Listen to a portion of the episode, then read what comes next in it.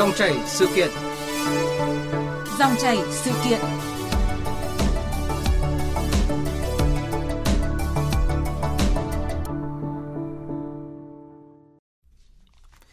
Thưa quý vị và các bạn, mỗi dịp cuối năm thì ờ, dư luận xã hội từng có dịp mắt tròn mắt dẹt trước hiện tượng cả lớp học đều có giấy khen. Phụ huynh học sinh thì ờ, khoe giấy khen của con làm đỏ cả mạng xã hội. Học sinh nhận được giấy khen dưới muôn vàn nội dung khen, làm cho giấy khen lạm phát đến mức độ khó tưởng tượng nổi. Bức ảnh cả lớp được giấy khen, mình em lẻ loi được chia sẻ chóng mặt trên mạng xã hội làm cho hình ảnh giấy khen không còn lung linh như trước. Vâng, năm học 2021-2022 này, việc khen thưởng đánh giá học sinh có nhiều thay đổi theo những quy định mới của Bộ Giáo dục Đào tạo, hứa hẹn mang lại tín hiệu tích cực trong đánh giá cuối năm học cũng như giải bài toán khen cho đúng, cho chúng, cho trung thực. Dòng chảy sự kiện hôm nay, chúng ta cùng nhìn lại năm học 2021-2022, một năm học đặc biệt mà thời gian học online nhiều hơn cả học trực tiếp. Với câu chuyện thay đổi cách đánh giá, khen thưởng, liệu có hết cơn mưa giấy khen? Tham gia bàn luận là ông Đặng Tự Ân, nguyên vụ trưởng vụ giáo dục tiểu học Bộ Giáo dục và Đào tạo, giám đốc quỹ hỗ trợ đổi mới giáo dục phổ thông Việt Nam. Nếu quý vị muốn đặt câu hỏi trực tiếp hoặc nêu ý kiến bình luận, xin mời gọi đến số điện thoại 0243 934 1040 và 02435 563 563. Các biên tập viên của chúng tôi sẵn sàng đón nghe cuộc gọi của quý vị. Và bây giờ xin nhường lời cho biên tập viên Đình Trung. Dạ vâng, xin được cảm ơn ông Đặng Tự Ân đã nhận lời tham gia chương trình hôm nay ạ. Xin kính chào các quý thính giả của Đài Tiếng Nói Việt Nam. Dạ vâng, thưa ông, năm à, học 2021-2022 thì bị xáo trộn bởi dịch Covid-19. À, suốt học kỳ 1 thì phải học trực tuyến hoặc là kết hợp học online, học offline. Và đến đầu tháng 2 năm 2022 thì à, tất cả học sinh cả nước đồng loạt trở lại trường học trực tiếp. Theo đánh giá của nhiều à, giáo viên thì việc học xen kẽ giữa các hình thức như vậy khiến cho cái việc học tập của học sinh bị giảm sút. Con Covid nó làm ảnh hưởng đến sự chia cắt gián đoạn của thầy trò phải nghỉ cách xa nhau.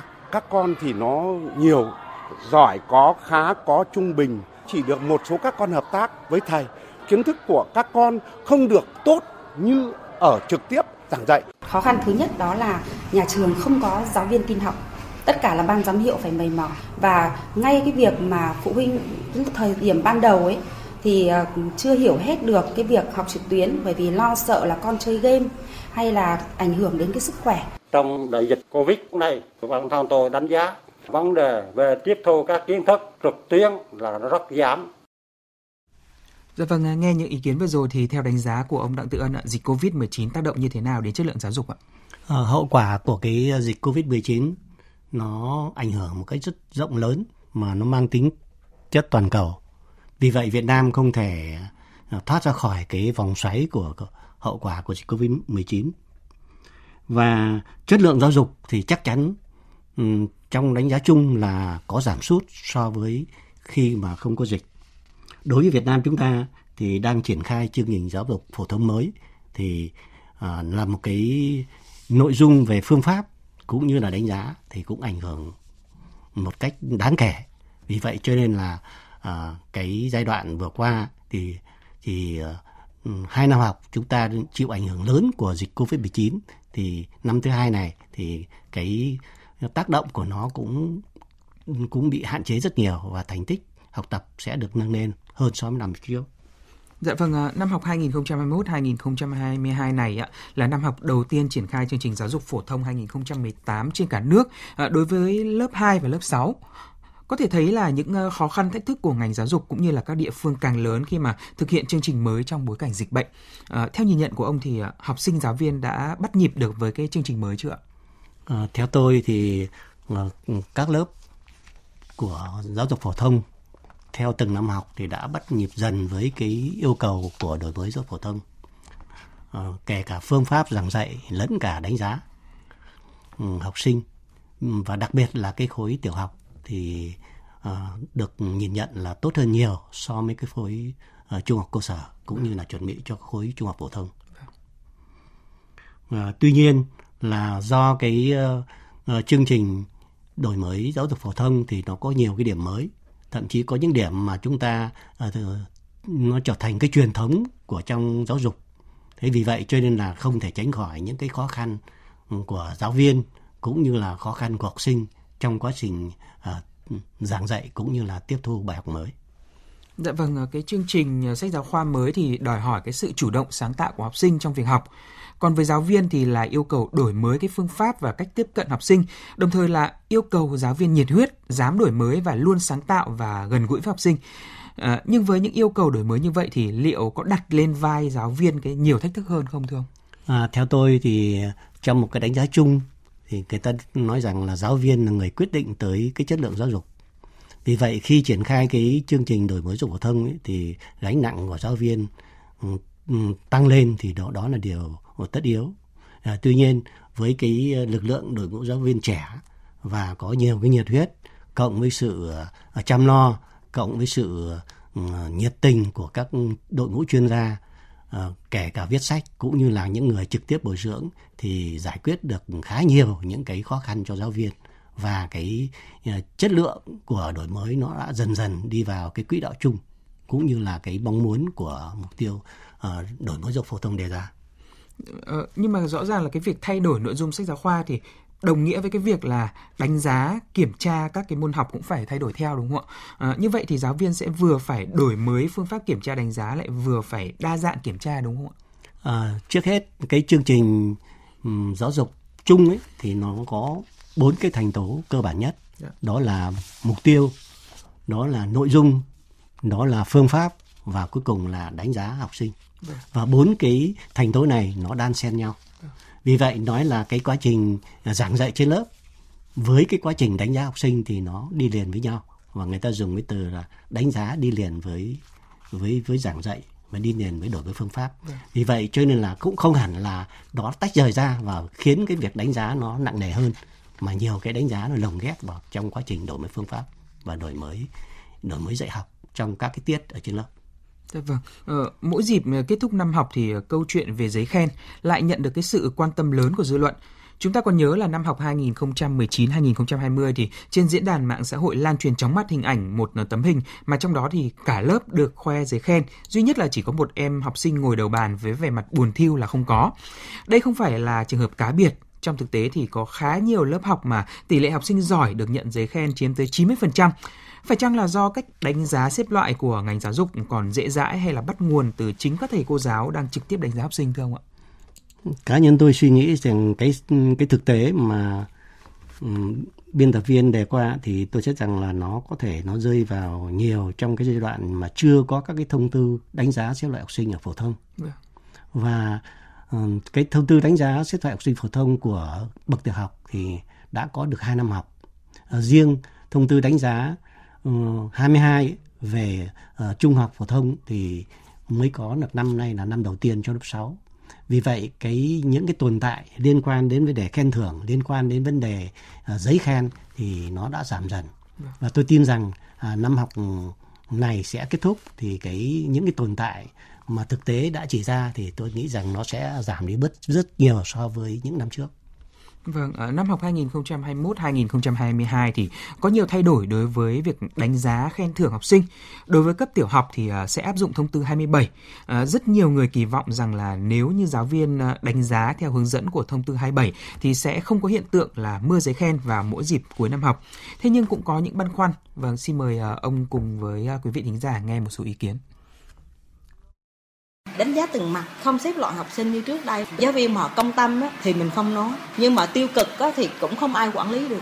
Tôi cũng rất là lo lắng. Ví dụ như là nói trường hợp mà ờ, tiêu cực như là cô quý hay là có một phần nào đó thì cô có ấn tượng với con mình hay không? Hay là trong trường hợp con mình trong ừ, lớp như thành phần cá biệt chẳng hạn tôi cảm thấy nó có một cái tiêu cực nào đó không có cái công minh. Ví dụ như là với các bảng điểm thì bố mẹ vào đấy nhìn thực tế phụ huynh và học sinh vẫn thích nhìn cái điểm số của con người ta hơn là cái câu cái cái câu nhận xét bởi vì cái câu nhận xét nhiều khi lớp 1 nó không biết nhận xét nó đọc không được Vâng, à, khi nhận xét thì khó có thể tránh được cảm tính. À, theo ông Đặng Tự Ân thì liệu giáo viên có đánh giá một à, cách công tâm, công bằng và trung thực hay không ạ? À, kể ra thì mọi thứ trách nhiệm đều dồn trên người giáo viên. Mà khi trong một cái lớp học thì người giáo viên là cái người mà chịu trách nhiệm toàn bộ các cái hoạt động ừ, dạy và học trong lớp à, và cái cái sự uh, cống hiến của họ đối với cái công việc của uh, giảng dạy của họ đến đâu thì là phụ thuộc chính vào cái cái cái phẩm chất của mỗi người giáo viên. Vì vậy à, nói như vậy rồi thì có nghĩa là tất cả là đều phải à, dựa vào cái cái lòng yêu nghề cái tính trách nhiệm rồi nhờ cái tính đổi mới sáng tạo của mỗi người giáo viên trên lớp. Thế và à, trong thực tế vừa qua thì thì, thì bộ đã tích cực là thay đổi cái cái các cái thông tư về quy định giáo sinh. Và tôi được đánh giá theo tôi đánh giá thì cái cái cái sự ờ, tăng dần cái sự tăng dần cái sự hiệu quả dần của việc đánh giá này sát với cái ờ, cái sự ờ, đánh giá của của các nước trên thế giới và phù hợp với cái cái sự phát triển giáo dục cũng như là tâm lý học của từng học sinh một. À, chẳng hạn như là ừ, lớp ừ, cấp tiểu học thì năm nay là năm thứ hai chúng ta thực hiện cái thông tư 27 về đổi mới đánh giá xếp loại học sinh thì cái thông tư này rõ ràng là đã được tổng kết và đã được ừ, rút kinh nghiệm của những thông tư trước và tôi thấy rằng nó tốt dần lên và nó tiệm cận hơn với cái khả năng là đánh giá đúng cái chất lượng học sinh.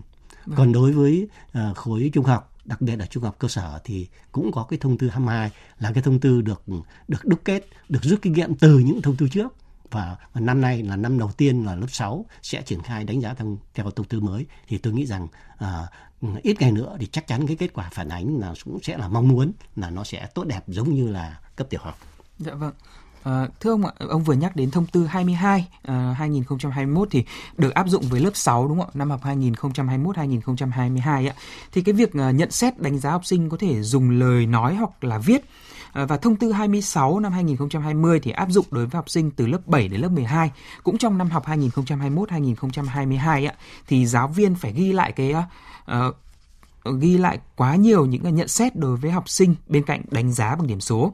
Như vậy là nếu ờ, giáo viên dạy nhiều lớp từ 10 đến lớp 11 thì nhất là đối với những giáo viên dạy môn sử, địa rồi giáo dục công dân thì phải ghi nhận xét cho 400 đến 440 học sinh nếu lớp có 40 học sinh trong một kỳ. Giáo viên phải làm nhiều sổ sách hơn này, quyển nào phải nhận xét và nhận xét học sinh một cách rất cụ thể. Nhiều sổ sách như thế mà lại suốt ngày ờ, nhận xét với các em như thế, không có lúc nào là lúc giáo viên được nghỉ ngơi, phải để ý từng em một.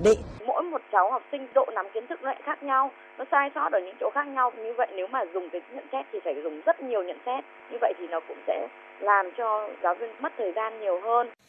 Ở cái phần ghi sổ sách thì tương đối nhiều, Trước kia thì chỉ ghi điểm, có thể có ghi nhận xét hoặc không ghi, nhưng bây giờ thì phải nhận xét hàng tháng thì sẽ là một cái áp lực với cô. Dạ vâng, qua những ý kiến vừa rồi thì chúng ta khoan nói về cái sự vất vả đã. Việc giáo viên mà phải nhận xét quá nhiều như vậy thì liệu có đảm bảo cái sự chính xác không thưa ông ạ? À, theo tôi thì cái nhận uh, đánh giá học sinh thông qua nhận xét đây là một cái điểm đổi mới so với cái đánh giá cũ. À, tuy nhiên cái nhận xét này thì trong rất nhiều các cuộc hội thảo khác nhau và trong rất nhiều cái bài viết khác nhau trên báo chí cũng như là trả lời phỏng vấn trực tiếp thì à, à, các đồng chí chịu trách nhiệm ở các bộ cũng như là các chuyên gia chúng tôi thì cũng đã giải thích rất nhiều là việc đánh giá bằng nhận xét như thế nào trong cái thông tư đánh giá mới. À, đối với cái bậc tiểu học thì người ta đã làm cái à, hình thức này là cách đây khoảng 7 8 năm. Vâng. Tức là khi từ khi triển khai cái mô hình trục mới VNN đã có triển khai cái này rồi. Và lúc giờ cũng rất nhiều khó khăn và rất nhiều ý kiến thắc mắc khác nhau thế cho nên những cái ý kiến mà uh, các nhà trường phản ánh cũng như dư luận xã hội đề cập tới cái khó khăn khi triển khai đánh giá học sinh bằng nhận xét ấy, như mà vừa rồi chúng ta nghe thì tôi nghĩ rằng nó thường là rơi vào đối với uh, giáo viên và phụ huynh của các lớp 6. Thế và tôi tin rằng sang năm chúng ta để tiếp tục triển khai cái thông tư mới đối với lớp 7 thì cái và lớp 10 nữa thì cái cái cái khó khăn này sẽ bất dần lên. Ờ, chẳng hạn rằng cái đánh giá thì không hiểu là giống như đánh giá bằng bằng bằng ờ, bằng điểm số như trước đâu mà bây giờ đánh giá bằng lời nói. Cũng là đấy là bằng đá bằng nhận xét. Chứ không hẳn là ghi bằng bằng bằng chữ nghĩa trong đó. Mà cái đánh giá bằng lời nói này thì thực chất là nó gắn liền với cái phương pháp giảng dạy. Học sinh dạy giáo viên giảng dạy thì ờ, khi mà uh, tương tác với học học sinh và giúp học sinh phát triển giúp học sinh nắm bắt được các cái cái kiến thức những cái cái những cái cái phương án những cái ý đồ mà trong bài soạn đưa ra thì đấy cũng chính là đánh giá.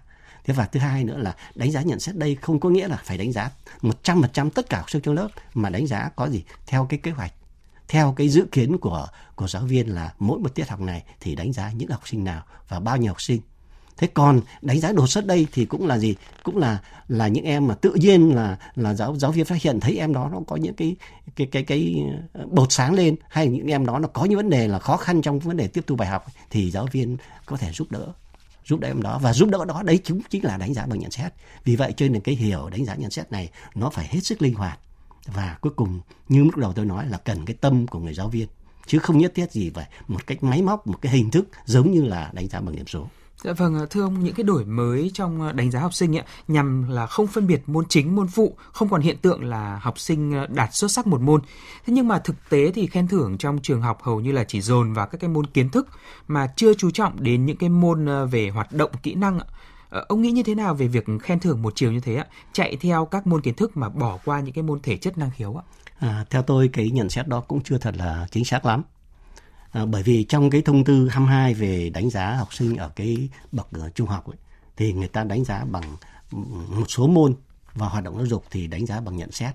Nhưng một số môn học khác thì đánh giá kết hợp vừa nhận xét vừa đánh giá bằng điểm số. Và như vậy rồi đánh giá bằng nhận xét đó thì cũng được là gì? Được là xem xét tất cả các môn học và hoạt động giáo dục.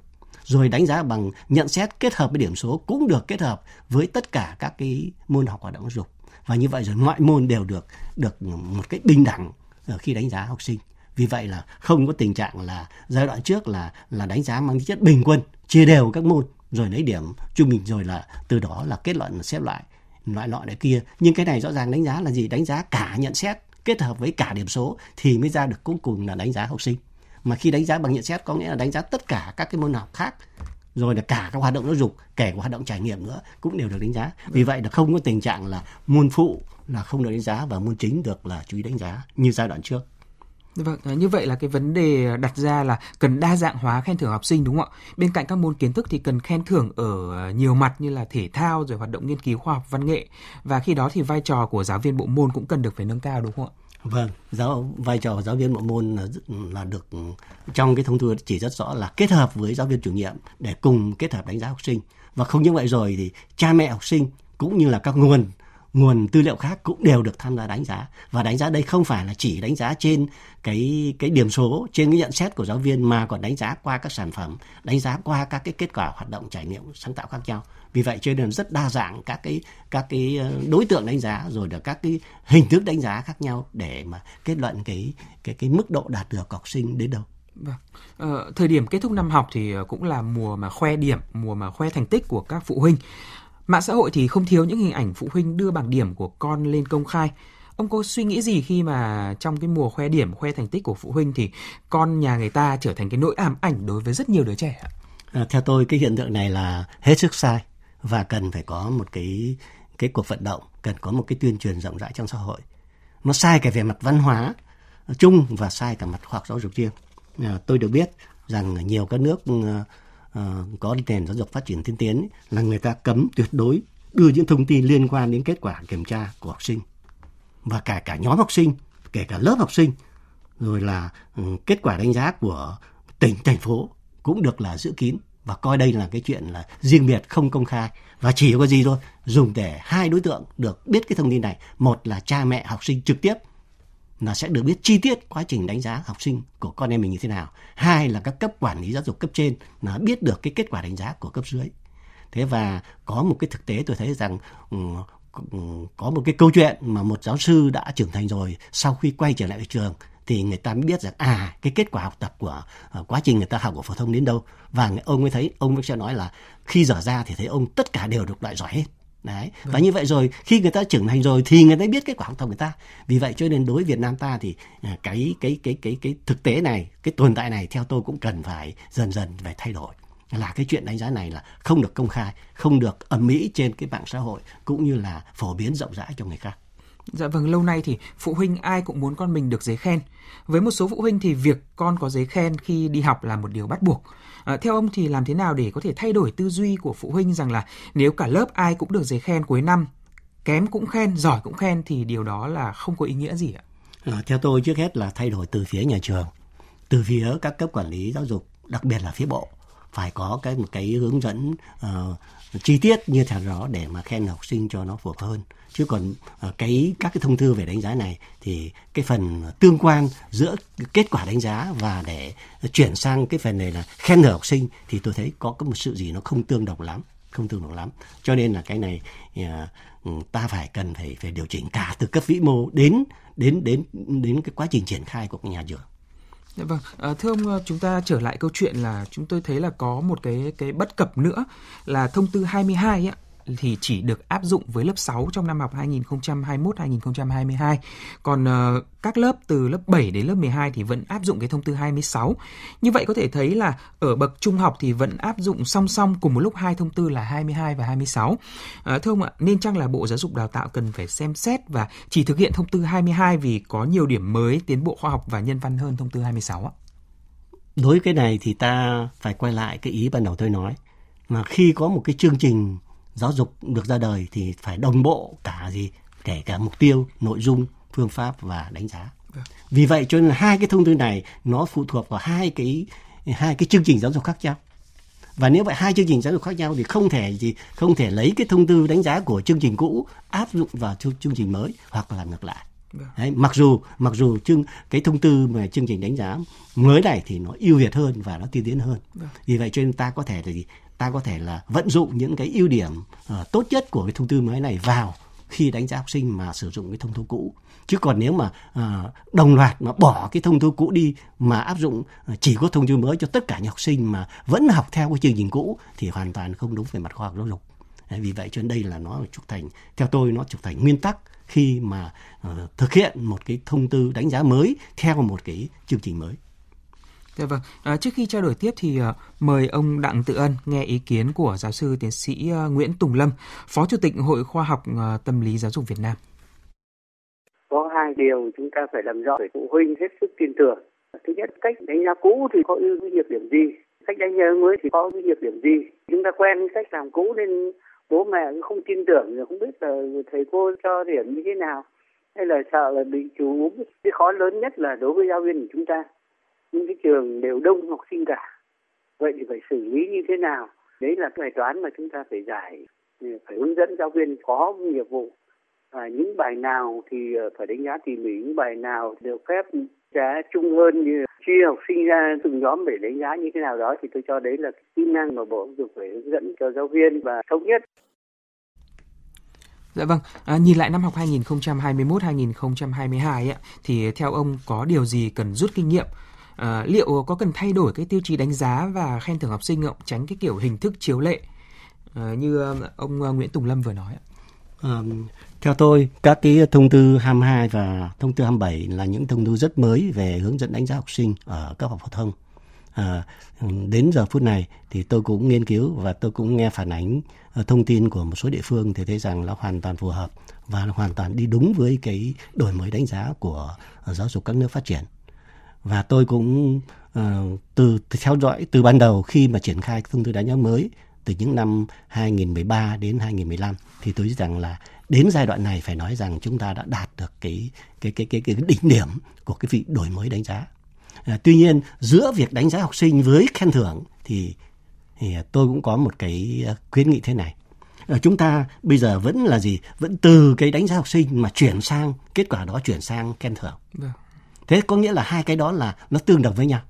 Thì tôi nghĩ rằng nếu mà ta ta hiểu hiểu thêm một chút nữa là không nên có một cái tương đồng đó mà gì những vấn đề đánh học sinh thì chuyển sang đánh giá về eh, thưởng ra khen thưởng học sinh thì là được. Nhưng mà ngược lại có những vấn đề khen thưởng học sinh nó nhưng mà nó chưa nằm trong cái đánh giá chung của thông tư thì tôi nghĩ rằng cũng phải triển khai cái đó thì cái quá trình khen thưởng của ta nó nó nó nó không nặng nề, nó không gian trải, nó không phức tạp như giai đoạn vừa qua và lại đảm bảo được cái ờ, cái cái mục tiêu của ờ, của giáo dục bây giờ là chuyển trọng tâm sang đánh giá phẩm chất, năng lực học sinh một cách đó nó toàn diện. Ờ, tôi lấy thí dụ chẳng hạn rằng là chúng ta sẽ triển khai đánh giá các kỹ năng sống của học sinh. Vâng. Mà kỹ năng sống học sinh đây thì nó có hai kỹ năng, một là kỹ năng cứng và một là kỹ năng mềm. Kỹ năng mềm là kỹ năng mà người ta đánh giá bây giờ nó rất nó rất là quan trọng nó rất là hữu ích cho con một con người ta trưởng thành và phát triển. Và người ta đã tính được tới 75% cái con người trưởng thành là nhờ có những cái phẩm chất của kỹ năng mềm. Và với kỹ năng mềm rồi thì có rất nhiều các cái nhiều cái hoạt động mà trong trong quá trình à, giáo viên mà hướng dẫn học sinh để mà mà mà phát triển trên cái cái bản năng của của mỗi con người vậy. Nhưng mà chúng ta lại chưa chú ý để đánh giá cái này. Thế chẳng hạn là nếu mà chúng ta ờ, quan tâm cái ờ, xét khen thưởng đối với học sinh có nhiều cái ờ, cái cái cái năng lực về kỹ, kỹ năng mềm chẳng hạn như là vấn đề thuyết trình. Vâng. đấy chúng ta có thể tổ chức những câu lạc bộ chúng ta có thể tổ chức những buổi thuyết trình để chọn học sinh đó. Có thành tích về thuyết trình hay là vấn đề giao tiếp chẳng hạn. Thế rồi hay vấn đề làm việc nhóm rồi chỉ đạo nhóm rồi những về là à, sao cờ đỏ. Thế thì tất cả những cái hoạt động này là hoạt động là đều phát triển cái cái cái cái nhân cách con người rồi phát triển kỹ năng sống của các em. Và như vậy các cuộc thi này nó sẽ diễn ra hoàn toàn nó không phải là cuộc thi mang tính chất là là phục vụ cho phát triển năng lực về kỹ năng cứng. Không phát triển thế mà nên là mềm. Mà nên mềm rồi thì nó đảm bảo đúng như cái tính chất giáo dục của chúng ta là bây giờ chú ý phát triển uh, uh, trí tuệ cảm xúc thế rồi phát triển mỗi em học sinh trở thành một cái người hạnh phúc trong quá trình uh, học ở trường. Và và như vậy rồi thì cái quá trình uh, khen thưởng cuối năm thì không hẳn là chỉ được cái khen thưởng về mặt kiến thức Đấy, về cái mặt mà mà các em học trong trường về uh, các môn về đánh giá bằng nhận xét rồi thế rồi là đánh giá bằng uh, bằng bằng kết quả điểm số kết hợp nhận xét đâu mà lại cả các cuộc thi. Mà các cuộc thi này thì nó lại gần như là ngoài các cái chương trình uh, một cái chính khóa của học sinh phải học. Vì vậy cho nên là cái cái cái cuối năm tôi đã từng dự một cái trường mà người ta uh, tổ chức ừ, với một cái khen thưởng ấy, mà hầu hết học sinh trong trường đều được khen thưởng. Nhưng mà rất nhiều loại khác nhau nhất là diện khác nhau. Thế và như vậy rồi thì thì cái cái cái cái cái cái cuộc uh, uh, tổng kết cuối năm ấy, cuộc phát thưởng cuối năm thì nó rất vui vẻ nó không trở thành thừa thãi không trở thành một cái cái cái tồn tại như mà lúc đầu chúng ta đã bàn bạc. Dạ vâng, một lần nữa thì xin được cảm ơn ông Đặng Tự Ân, nguyên vụ trưởng vụ giáo dục tiểu học Bộ Giáo dục Đào tạo, giám đốc quỹ hỗ trợ đổi mới giáo dục phổ thông Việt Nam đã tham gia chương trình hôm nay. Nhìn gợi tình, nháy mắt liên tục mời đi chơi riêng tư được xem là quấy rối tình dục. Đây là những quy định hành vi được coi là quấy rối tình dục phi lời nói trong dự thảo Bộ quy tắc ứng xử phòng chống quấy rối tình dục tại nơi làm việc vừa được Bộ Lao động Thương binh và Xã hội phối hợp cùng các đơn vị liên quan đưa ra. Những quy định này đang nhận được nhiều ý kiến của dư luận. Những cái hành vi như là vuốt tóc, vuốt má thì nó chỉ là cái hành vi trêu đùa tán tỉnh và chưa được đến mức gọi là quấy rối tình dục. Gồm rất nhiều các cái hành động khác nhau mà nhìn chính mình cũng không biết rõ đấy có phải là hành động quấy rối tình dục không ấy ạ. À, theo mình uh, quấy rối tình dục là về về con trai là động vào uh, thân thể của một, uh, một bạn gái một cách bừa bãi. Dòng chảy sự kiện lúc 17 giờ 10 phút chiều mai mùng 2 tháng 6 trên kênh thời sự VV1 cùng chúng tôi bàn luận nội dung, tranh cãi ý kiến, nhìn gợi tình mời đi chơi riêng là quấy rối tình dục. Mời quý vị và các bạn đón nghe và tương tác qua số điện thoại 0243 934 1040